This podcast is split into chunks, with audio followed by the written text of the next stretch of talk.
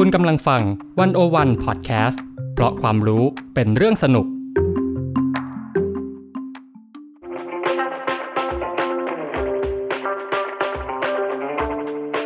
อาเซียนบอกมีไกด์ออกจากอาเซียนมุมเดิมๆ เข้าถึงอาเซียนมุมใหม่ๆ สนุกลึกและลับ แบบที่ไกด์สำนักไหนก็ไม่เคยพาไป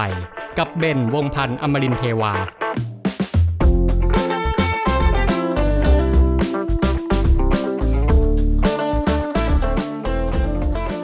วันนี้เราจะพาทุกคนเดินทางไปที่ประเทศพม่านะครับ ไปดูกันว่าความเชื่อเรื่องดวงเรื่องไสยศาสตร์ มีอิทธิพลอะไรกับการเมืองของพม่าบ้างคำศัพท์ที่ต้องรู้ก่อนออกเดินทางในวันนี้ยะดายา หมายถึง พิธีกรรมป้องกันหรือชะลอเหตุร้ายของคนพม่า และเพื่อเพิ่มอรรถรสในการเดินทาง ขอชวนอ่านหนังสือจิบพม่าตามหาจอร์จออเวลและดูภาพยนตร์เรื่อง The Lady ด้วยนะครับ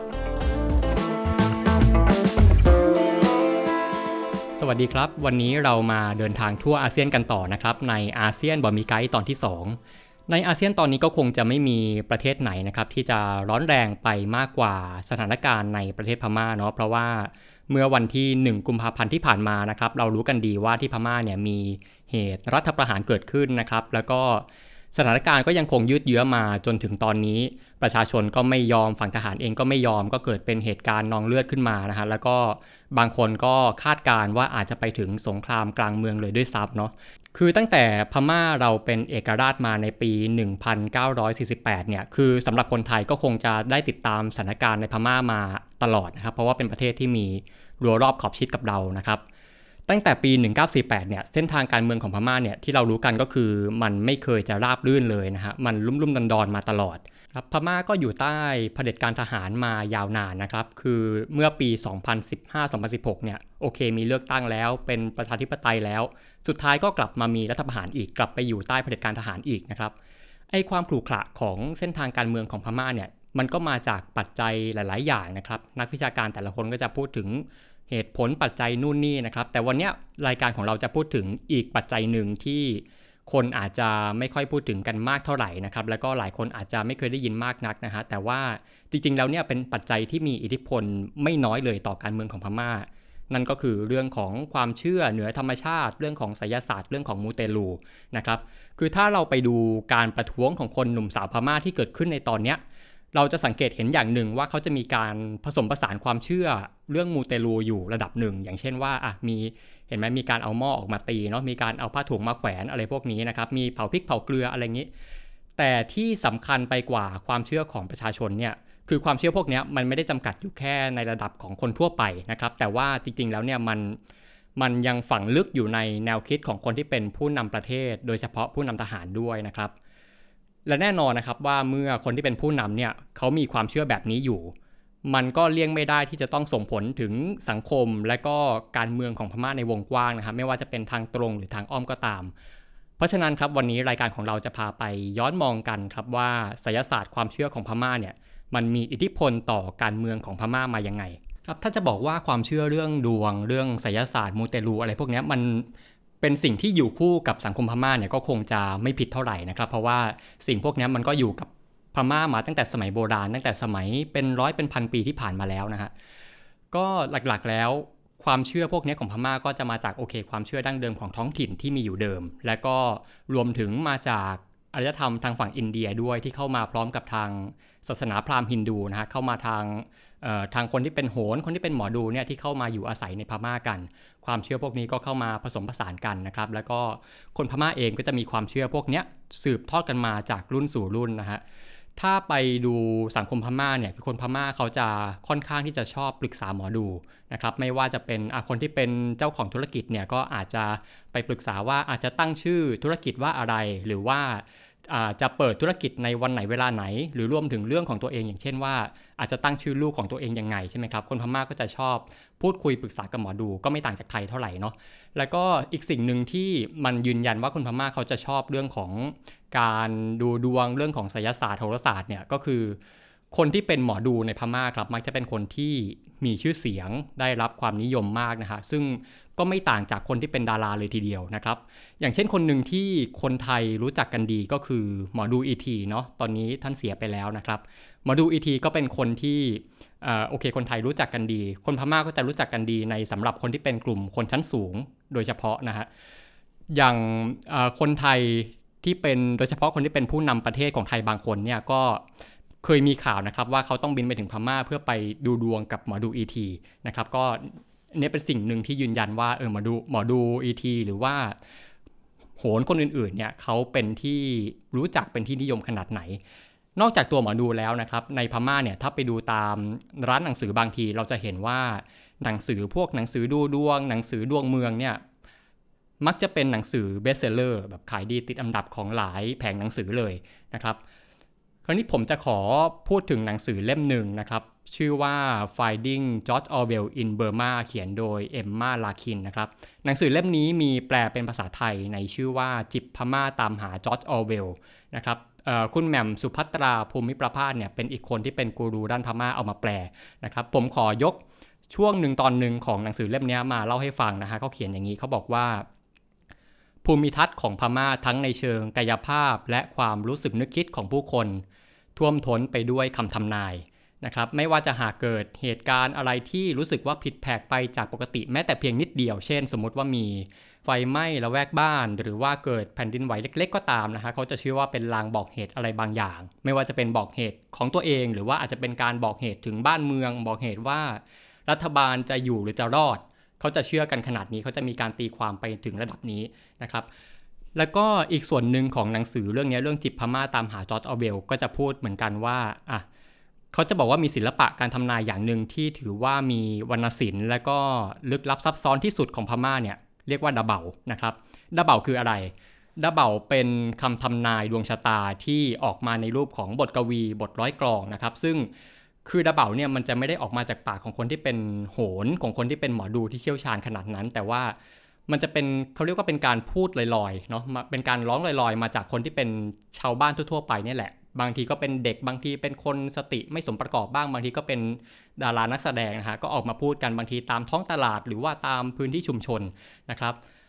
แล้วก็จะมีอีกส่วนหนึ่งที่น่าสนใจในหนังสือเล่มนี้เขาบอกว่าในสมัยก่อนเนี่ยพระมหากษัตริย์นะฮะเวลาเขาอยากรู้ว่าจะเกิดอะไรขึ้นกับอาณาจักรในอนาคตนะฮะเขาจะส่งคนของตัวเองออกนอกวังนะครับ ไปตามตลาดไปตามชุมชน เพื่อไปฟังดาเบาเนี่ยแหละนะครับว่า ดาเบาเนี่ยมันร้องว่าอะไรบ้างนะครับ เช่นสมมติยกตัวอย่างในหนังสือนะฮะก็บอกว่ามีดาเบาบางบทเนี่ยเตือนว่า อย่าเพิ่งยกทัพไปตีสยาม ถ้าไปกลับมาจะพ่ายแพ้นะฮะแต่ว่าสุดท้ายแล้วกษัตริย์พระองค์นั้นเนี่ยไม่เชื่อ ก็ยกทัพไปตีแล้วก็แพ้กลับมาจริง ๆนะครับ หรือว่ามีดาเบาบทหนึ่งที่บอกว่าราชวงศ์คองบองของพม่าเนี่ยจะเป็นราชวงศ์สุดท้ายของพม่า มันก็เป็นไปตามนั้น ตรงนี้ผมหยิบมาเล่าเพราะอะไร เพราะเราจะเห็นว่าไอความเชื่อพวกนี้พวกมูเตลูพวกไสยศาสตร์ พวกโหราศาสตร์เนี่ยมันไม่ได้จำกัดแค่ความเชื่อในระดับของประชาชนคนทั่วไปเท่านั้นนะครับ แต่ว่าคนที่เป็นชนชั้นปกครอง คนที่เป็นกษัตริย์เนี่ยเขาก็มีความเชื่อพวกนี้นะครับ และต่อให้ในปัจจุบันเนี่ยโอเคพม่าคือไม่ได้มีกษัตริย์แล้วถูกต้องไหมครับ แต่ว่าโอเคเรามีผู้นำที่เป็นผู้นำสมัยใหม่ เป็นประธานาธิบดี เป็นผู้นำทหาร แต่เขาก็ยังคงสืบทอดความเชื่อพวกนี้มาอยู่ เขายังคงมีความคิดเรื่องเรื่องดวงเรื่องไสยศาสตร์เนี่ยที่ฝังหัวมาอยู่ไม่ต่างจากกษัตริย์โบราณนะครับ แต่ละคนเขาจะมี detail ความเชื่อที่โอเค อาจจะมี detail ที่ต่างกันไป แต่ว่าถ้าดู pattern ของมันจริงๆแล้วเนี่ยมันจะมี pattern บางอย่างที่คล้ายกันอยู่นะครับอย่างแรกเลยคือเรื่องของคติกษัตริย์โบราณ เรื่องของคติจักรพรรดิราชนะฮะเขาเชื่อว่าคนที่เป็นกษัตริย์ได้เนี่ยจะต้องเป็นคนที่มีบุญญาธิการเนาะแบบต้องสั่งสมบุญบารมีมากี่ชาติกี่ชาตินะครับ ก็คล้ายๆไทยนะฮะ ก็ไทยก็จะมีความเชื่อแบบนี้ว่าโอเค คนที่เป็นผู้ปกครองได้จะต้องมีความสั่งสมบุญบารมีมาตั้งแต่ชาติปางก่อนนะครับ พม่าเองก็เชื่อแบบนี้เหมือนกัน แล้วคนที่เป็นผู้นำทหารพม่าในตอนเนี้ยต่อให้ไม่เป็นกษัตริย์แล้ว แต่ว่าเขาก็ยังสืบทอดความเชื่อแบบนี้มาอยู่นะฮะ คนที่เป็นผู้นำฐานพม่าเขาก็เชื่อว่าเออตัวเขามันก็เหมือนกษัตริย์นั่นแหละนะครับ บางคนถึงขั้นเชื่อว่าเขาคือกษัตริย์บางพระองค์ในอดีต กลับชาติมาเกิดด้วยซ้ำนะครับ อย่างเช่นผู้นำอาวุโสตาลช่วยนะครับ ก็มีความเชื่อแบบนี้ เดี๋ยวจะเล่าดีเทลให้ฟังทีหลังเนาะว่าเขาเชื่อยังไงนะครับ คราวนี้คนที่เป็นกษัตริย์เนี่ยเขาจะสร้างบุญบารรมี เขาจะสร้างความชอบธรรมให้กับประชาชนเนี่ยเขาทํำยังไงนะครับ ถึงคนถึงจะเชื่อว่าเขาเป็นคนที่มีบุญบารรมีมาจริง ๆ สิ่งหนึ่งที่เขาทำได้ก็คือเขาจะต้องทำผ่านการเป็นองค์อุปถัมภ์ของศาสนาพุทธ ครับคือหน้าที่ของกษัตริย์อย่างหนึ่งที่เราเห็นเนี่ยเขาจะต้องทำหน้าที่เผยแผ่ศาสนานะครับต้องออกไปทำบุญ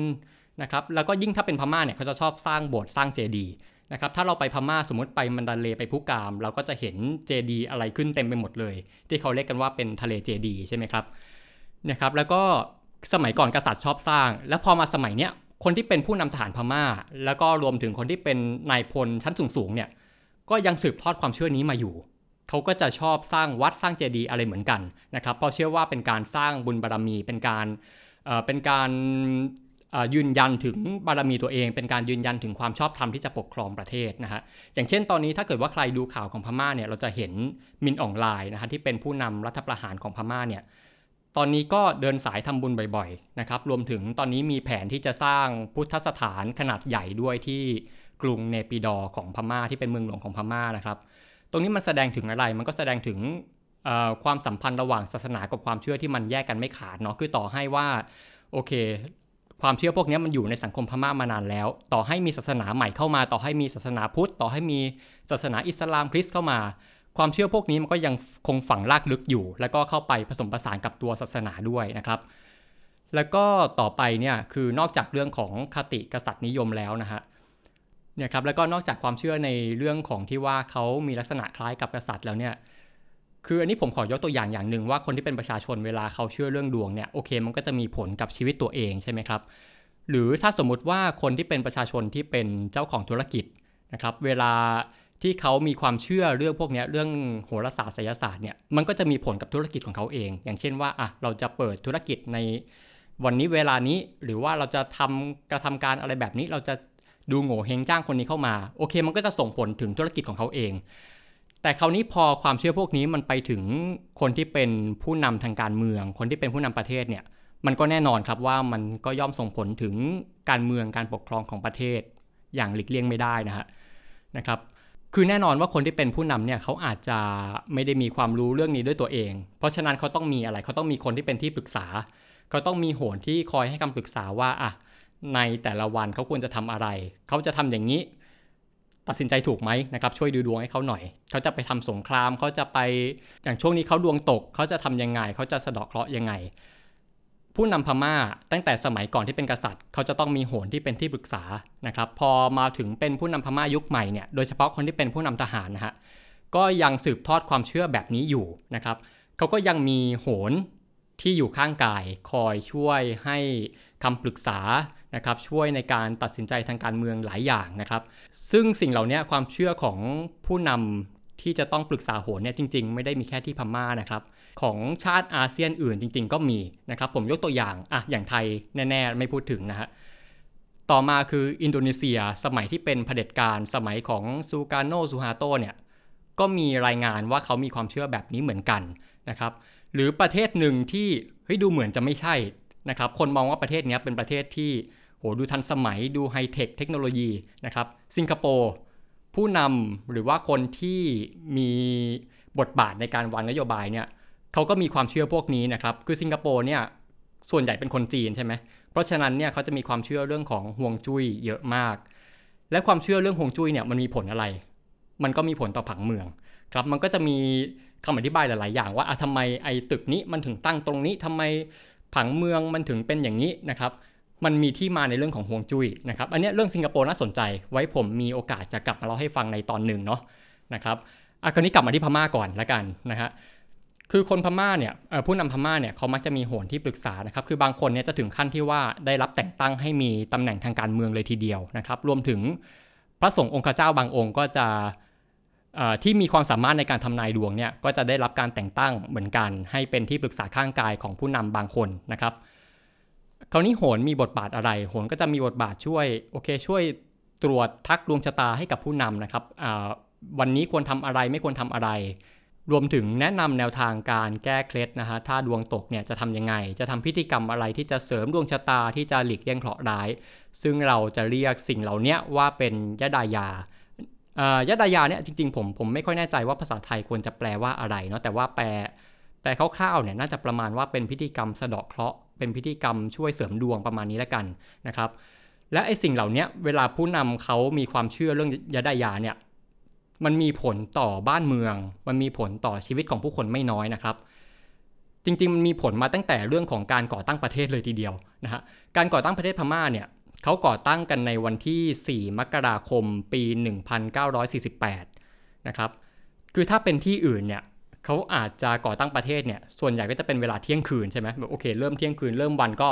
ก่อตั้งประเทศเลย แต่ว่าของพม่าเนี่ยไม่ใช่อย่างนั้นนะครับ พม่าเขาก่อตั้งประเทศเนี่ยเวลา4นาฬิกา20 นาทีตี4 20เออนี่มันก็แปลกว่าทำไมต้องเป็นเวลานี้นะครับ เพราะว่าคือจริง ๆ แล้วเนี่ยถ้าไปอ่านงานศึกษาที่ผ่านมาเนี่ยเขาจะว่ากันว่าจริง ๆ แล้วเนี่ยเวลาเนี้ยมันไม่ใช่เวลาที่ดีเท่าไหร่หรอก แต่ว่าหมอดูเขาถูก การเมืองกดดันมาว่าควรจะเลือกภายในเดือนนั้น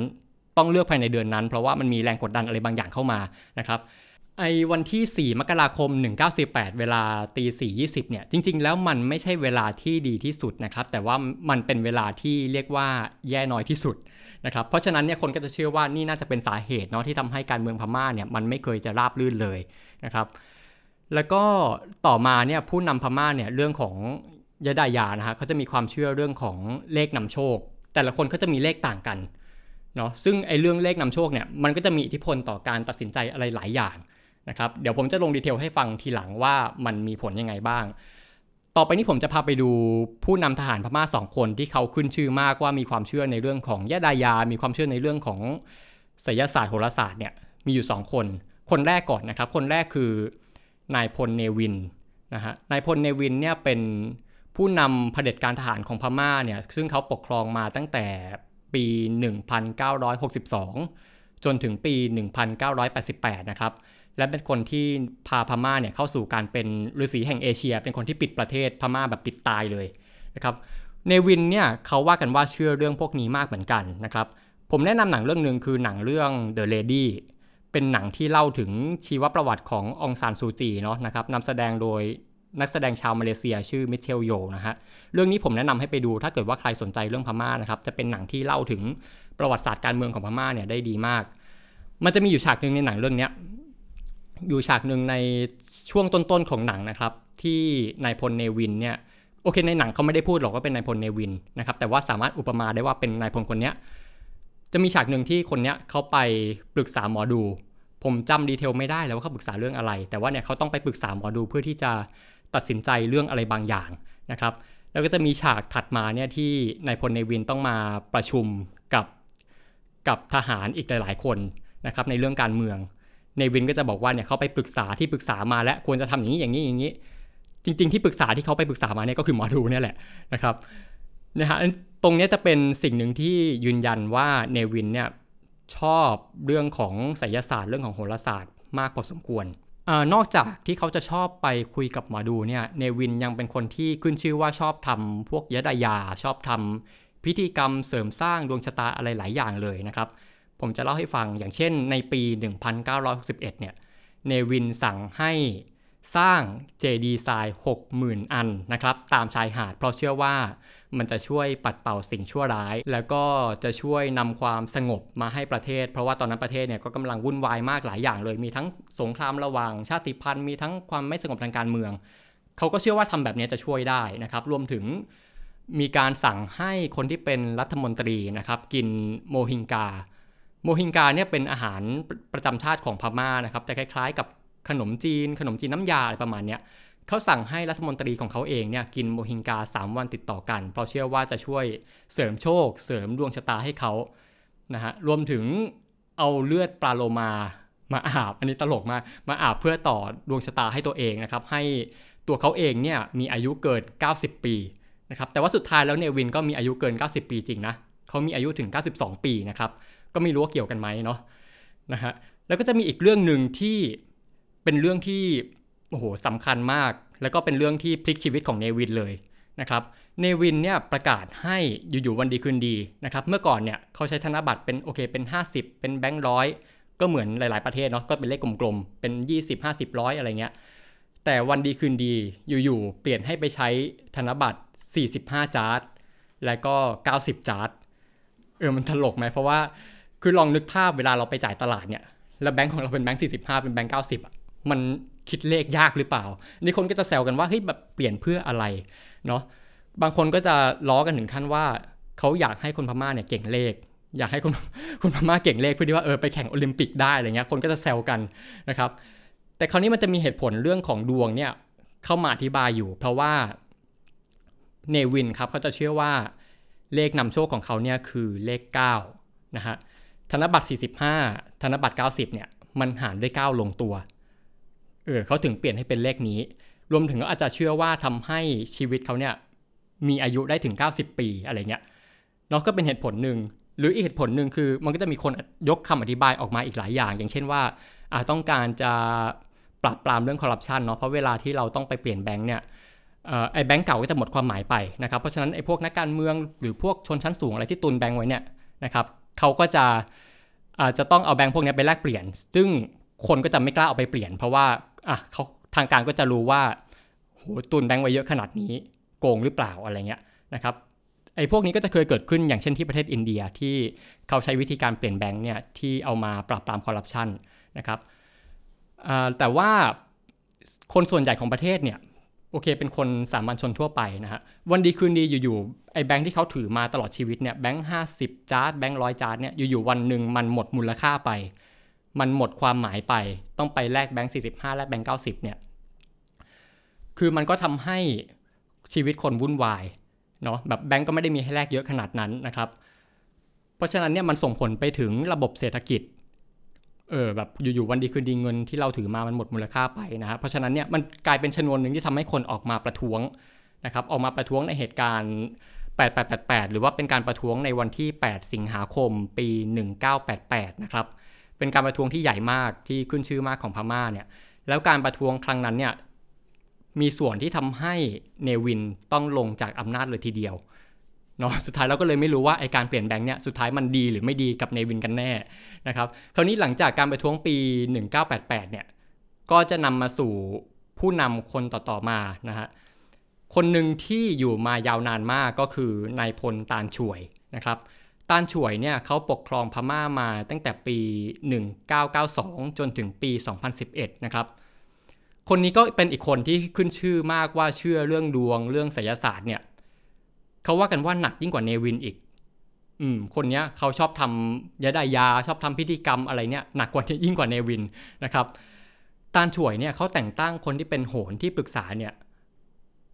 ว่ากันว่ามากถึง 7 คนนะครับ ซึ่งแต่ละคนก็จะ ได้รับแอดไซน์เนาะให้ดูในเรื่องต่างกัน บางคนก็จะดูเกี่ยวกับเรื่องของทิศทางของประเทศในอนาคตนะครับ บางคนก็จะรับผิดชอบดูแลในเรื่องของจะทำยังไงที่จะลดทอนอำนาจของฝั่งประชาธิปไตยขั้วตรงข้ามได้นะครับ รวมถึงว่ากันว่าหมอดูอีทีก็เป็นหนึ่งในโหนที่เป็นที่ปรึกษาของตาลช่วยด้วยเนาะนะครับ คราวนี้ความเชื่อเรื่องของไสยศาสตร์และโหราศาสตร์ของตาลช่วยเนี่ยมันมีข้อยืนยันนะครับ ไม่มีคนยืนยันว่าเขาเชื่อเรื่องพวกนี้จริง ๆ จากบทความหนึ่งของสำนักข่าวเอราวดีในปี 2008 เนี่ย นักข่าวคนนี้เขาเคยไปพูดคุยกับคนที่เป็นอดีตโหนที่ปรึกษาของตาลช่วย คนที่เป็นโหนต่างๆ เหล่านี้เขาเขาก็จะให้คำยืนยันว่า เนี่ยตาลช่วยเขามีความเชื่อเรื่องพวกนี้จริง ๆ นะครับไอการกระทำหลายๆอย่างในอดีตเนี่ยโหนเขาออกมายืนยันว่า เออ มันเป็นเพราะคำปรึกษาของพวกเขา มันมีความคิดเบื้องหลังอะไร มันมีคำยืนยันอยู่นะครับ อย่างเช่นว่าอะไร อย่างเนวินเนี่ยเลขนำโชคของเขาเนี่ยคือเลข 9 แต่ว่าตาลช่วยเนี่ยเขาจะเชื่ออีกเลขหนึ่งคือเลข 11เเพราะฉะนั้นเนี่ยเวลาที่ตาลช่วยทำอะไร ก็มักจะยึดโยงกับเลข 11 อย่างเช่นอะไร อย่างเช่น การปล่อยตัวนักโทษการเมืองในเดือนกันยายนปี 2008เนี่ยเขาปล่อยตัวนักโทษการเมืองจำนวนทั้งหมด 9,002 คนทำไมต้อง 9,002 เพราะว่า9บวก2เป็น11 เออ อันนี้ก็เป็นเรื่องหนึ่ง แล้วก็อีกเรื่องหนึ่งนะครับ จะมีผู้นำนักศึกษาคนหนึ่งที่โด่งดังมากชื่อว่ามินโกนาย เป็นผู้นำการประท้วงในปี 1988 นะฮะ มินโกนายเนี่ยเเขาถูกตัดสินจำคุกนะครับ คราวนี้เลข 11 มาเกี่ยวยังไง เขาจำคุกมินโกนายเนี่ย65 ปี 65 6บวก5คือ 11 ใช่ไหม แล้วก็การตัดสินเนี่ยเขาเลือกเวลาตัดสินโทษด้วยนะครับ เป็นเวลา 11โมงตรง เออ ก็เป็นเลข 11 เหมือนกัน อันนี้ก็เป็นสิ่งที่สะท้อนว่าเออเลข 11เนี่ยมันมีอิทธิพลกับการกระทำหลายอย่างของตานช่วยเลยทีเดียวนะครับ นอกจากเรื่องของเลขนำโชคเนี่ยเออเมื่อกี้ผมเกริ่นไว้แล้วว่าตานช่วยเนี่ยเขาจะเชื่อว่าตัวเองเป็นกษัตริย์กลับชาติมาเกิดนะครับเพราะว่าเคยมีหมอดูทักมาก่อนว่าเออเขาเป็นกษัตริย์มาเขาต้องมีดิวตี้ที่ต้องกลับมากลับมาดูแลกลับมาปกครองพม่าอีกครั้งเนี่ยนะครับเพราะฉะนั้นเนี่ยมันจะมีหลายสิ่งที่สะท้อนว่าเขามีความเชื่อพวกนี้ เขาจะรื้อฟื้นพวกประเพณีโบราณหลาย ๆ อย่างนะครับ มีการเรียนแบบพฤติกรรม เรียนแบบพิธีกรรมของกษัตริย์สมัยก่อนเนี่ยหลายอย่าง อย่างเช่น มีการยกยอดเจดีย์เนาะมีการเอารัชธานีเก่าๆเนี่ยมาบูรณะนะครับ รวมถึงมีการล่าช้างเผือกด้วย เพราะว่าช้างเผือกเนี่ยเชื่อว่าเป็นสัตว์ศักดิ์สิทธิ์ใช่ไหมครับ ไทยก็เหมือนกัน ไทยก็เชื่อว่ายิ่งเราเจอช้างเผือกเยอะเนี่ย แปลว่ากษัตริย์ในสมัยนั้นเนี่ยเป็นกษัตริย์ที่มีบุญญาธิการมาก เพราะฉะนั้นพม่าในสมัยนั้นก็จะมีการล่าช้างเผือกนะครับ ซึ่งตอนนั้นก็เจอ 3 เชือก ก็จะเป็นสิ่งที่มายืนยันว่าเออเนี่ยตาลฉวยเนี่ยเป็นคนที่มีบุญบารรมี เป็นคนที่มีบุญญาธิการเหมาะสมที่จะเป็นกษัตริย์นะฮะ แล้วก็อีกเรื่องหนึ่งที่เป็นการสะท้อนว่าเขามีความเชื่อว่าเขาเป็นกษัตริย์มาก่อน เขามีความเชื่อว่าเขาเขาต้องทำตามกษัตริย์ในอดีตเนี่ยก็คือการย้ายเมืองหลวง นะครับพม่าเนี่ยย้ายเมืองหลวงจากเมืองย่างกุ้งไปที่เมืองเนปิดอนะฮะซึ่งจริง ๆ แล้วเนี่ยจะมีหลายเหตุปัจจัยที่คนเขายกมาอธิบายกันว่าทำไมถึงต้องย้ายนะครับผมอ้างอิงจากบทความของอาจารย์ดุลยภาคปรีชารัตน์นะครับเขาเขียนว่าเขาเขียนไว้ใน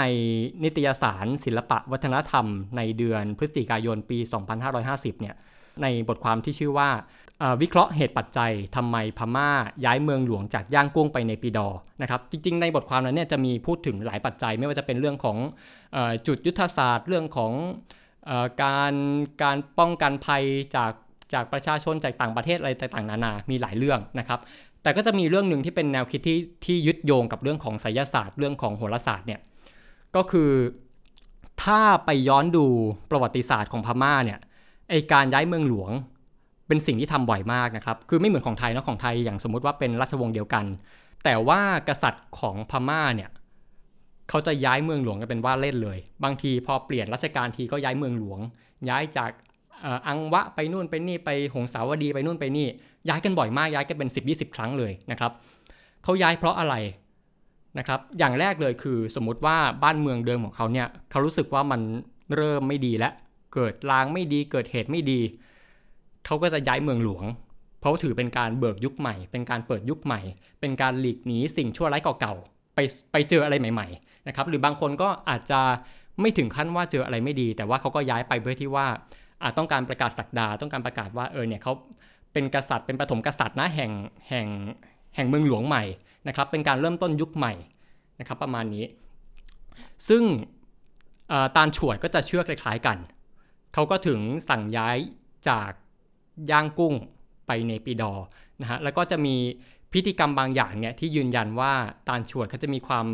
คิดเรื่องของกษัตริย์เนี่ยอยู่เยอะมากอย่างเช่นว่าในระหว่างที่เขาย้ายเมืองหลวงครับเขาจะสั่งให้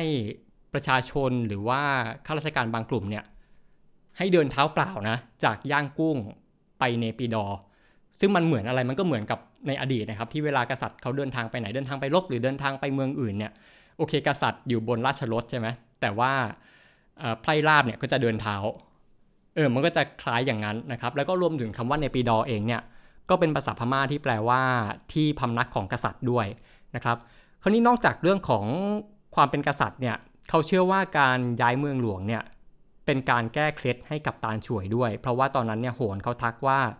ดวงของตาลช่วยเนี่ยกำลังตกนะ แล้วหนทางเดียวที่ตาลช่วยจะ รักษาอำนาจได้นะครับ ก็คือต้องย้ายเมืองหลวง ซึ่งสิ่งเหล่านี้มันมีก็มีสิ่งอบอกเหตุ มันมีลางร้ายมาก่อน อย่างเช่นว่าเขาย้ายเมืองหลวงในปี 2548 แต่ก่อนหน้านั้นเนี่ยในปี 2547 เนี่ย ก่อนที่จะย้ายเมืองหลวงเขามีลางร้ายอย่างหนึ่งก็คือเกิดสึนามิ คือโอเคพม่าอาจจะไม่ได้รับผลกระทบมากขนาดนั้น แต่ว่าผลพวงจากสึนามิเนี่ยมันคือแผ่นดินไหวนะครับ และพอแผ่นดินไหวเนี่ยมันทำให้ยอดชัดของเจดีสำคัญสำคัญเนี่ยมันหักลงมา ตาลช่วยก็เชื่อโหนก็เชื่อว่านี่มันคือลางลายแล้ว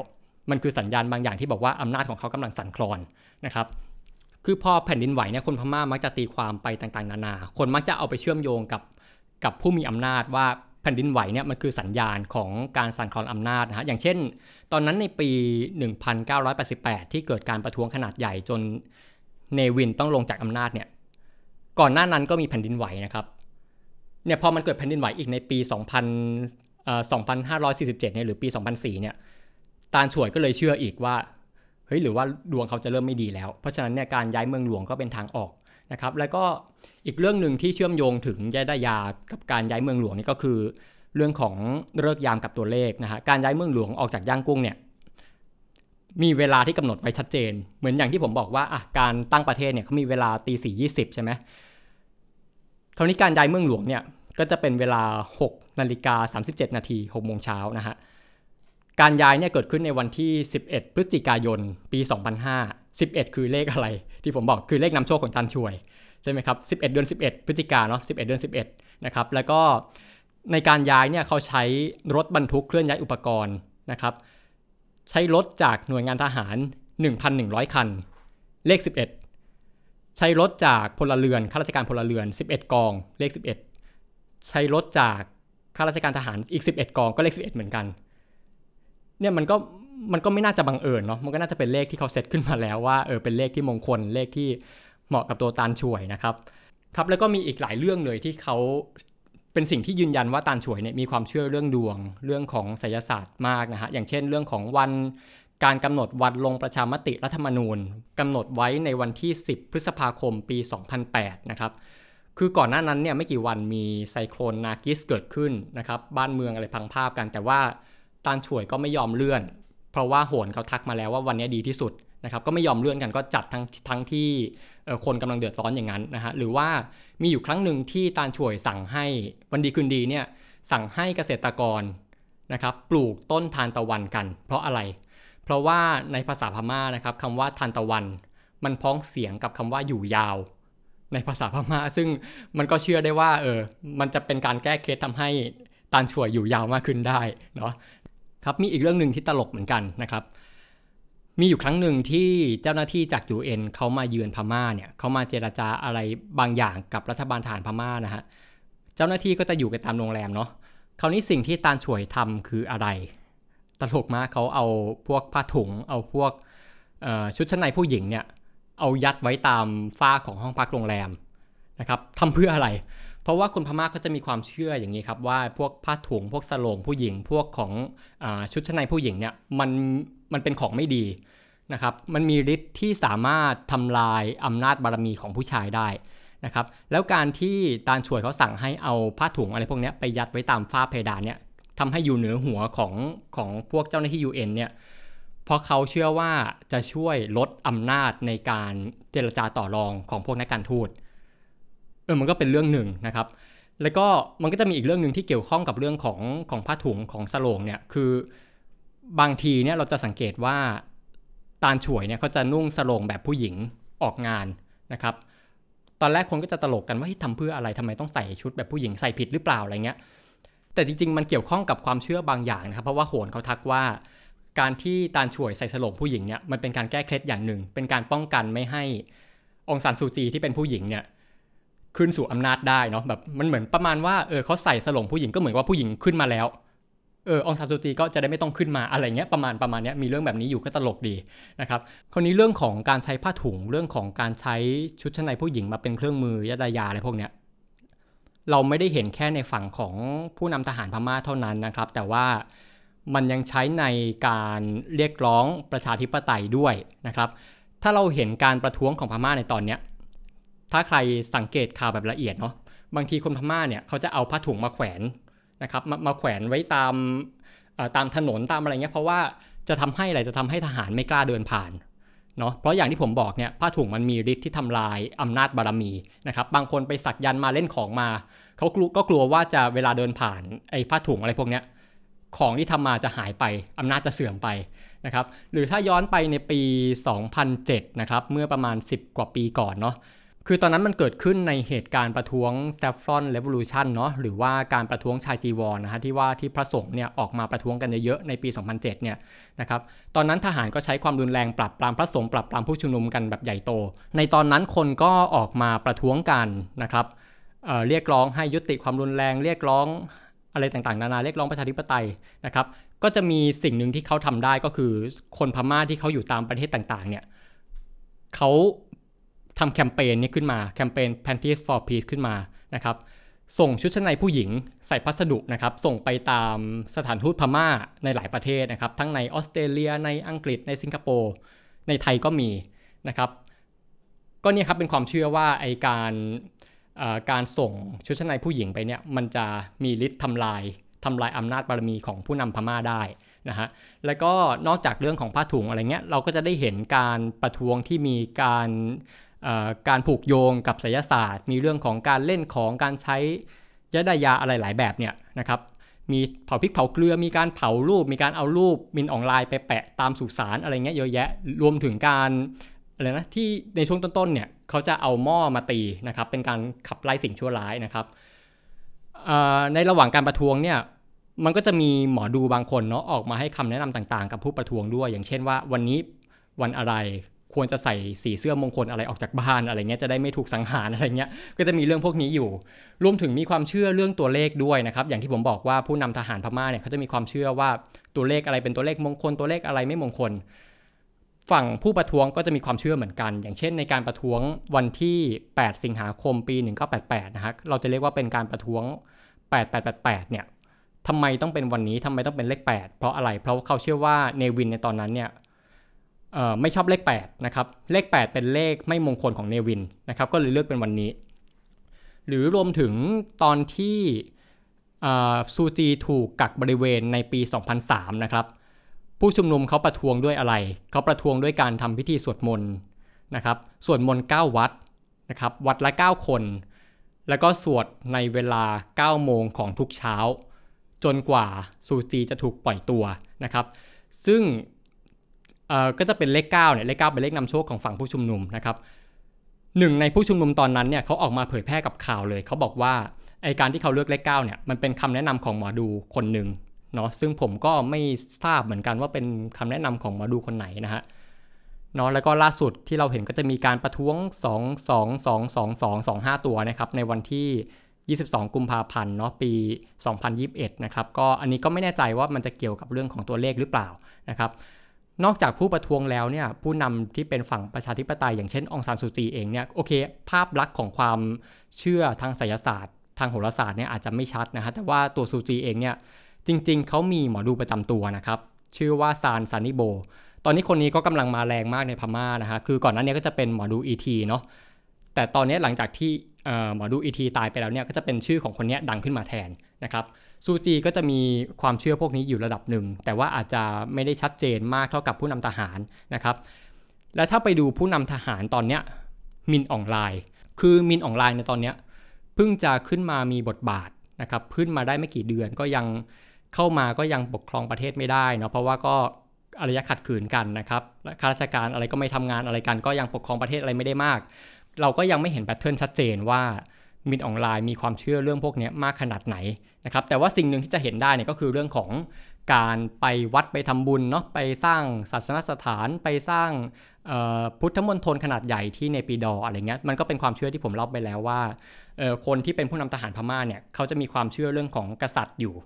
นะครับเขาก็เชื่อเหมือนกันว่าเขาก็จะมีลักษณะคล้ายๆ กับกษัตริย์เนาะเขาก็ต้องเนี่ยครับออกไปสร้างบารมีด้วยการเข้าวัดทำบุญ ด้วยการเป็นผู้ปกป้องเป็นผู้เผยแผ่ศาสนาเนี่ยซึ่งมันก็ขัดแย้งเหมือนกันเนาะเพราะว่าเออแบบยูไปฆ่าคนยูไปโกงกิน แต่ว่ายูไปทำบุญมันมันก็ตลกดีเหมือนกันเออมันก็เป็นภาพที่ขัดแย้งกันนะครับ